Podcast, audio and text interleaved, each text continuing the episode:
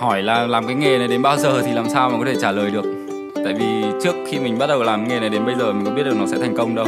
Ô cái nghề làm dâu chăm họ, sức khỏe thì ngày càng đáng lo.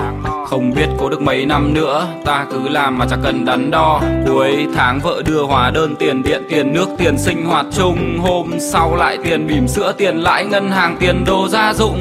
Lúc mọi người ngủ thì ta thức, đến bao giờ dạ dày đau nhức cũng còn may khi mà có anh em bên cạnh an ủi thôi thế cũng mừng và không quan tâm đến chuyện gần xa không sân si đến chuyện nhà người ta. Biết thân biết phận. Mình thôi dòng đời trôi chẳng cầu mong điều gì xa hoa quá.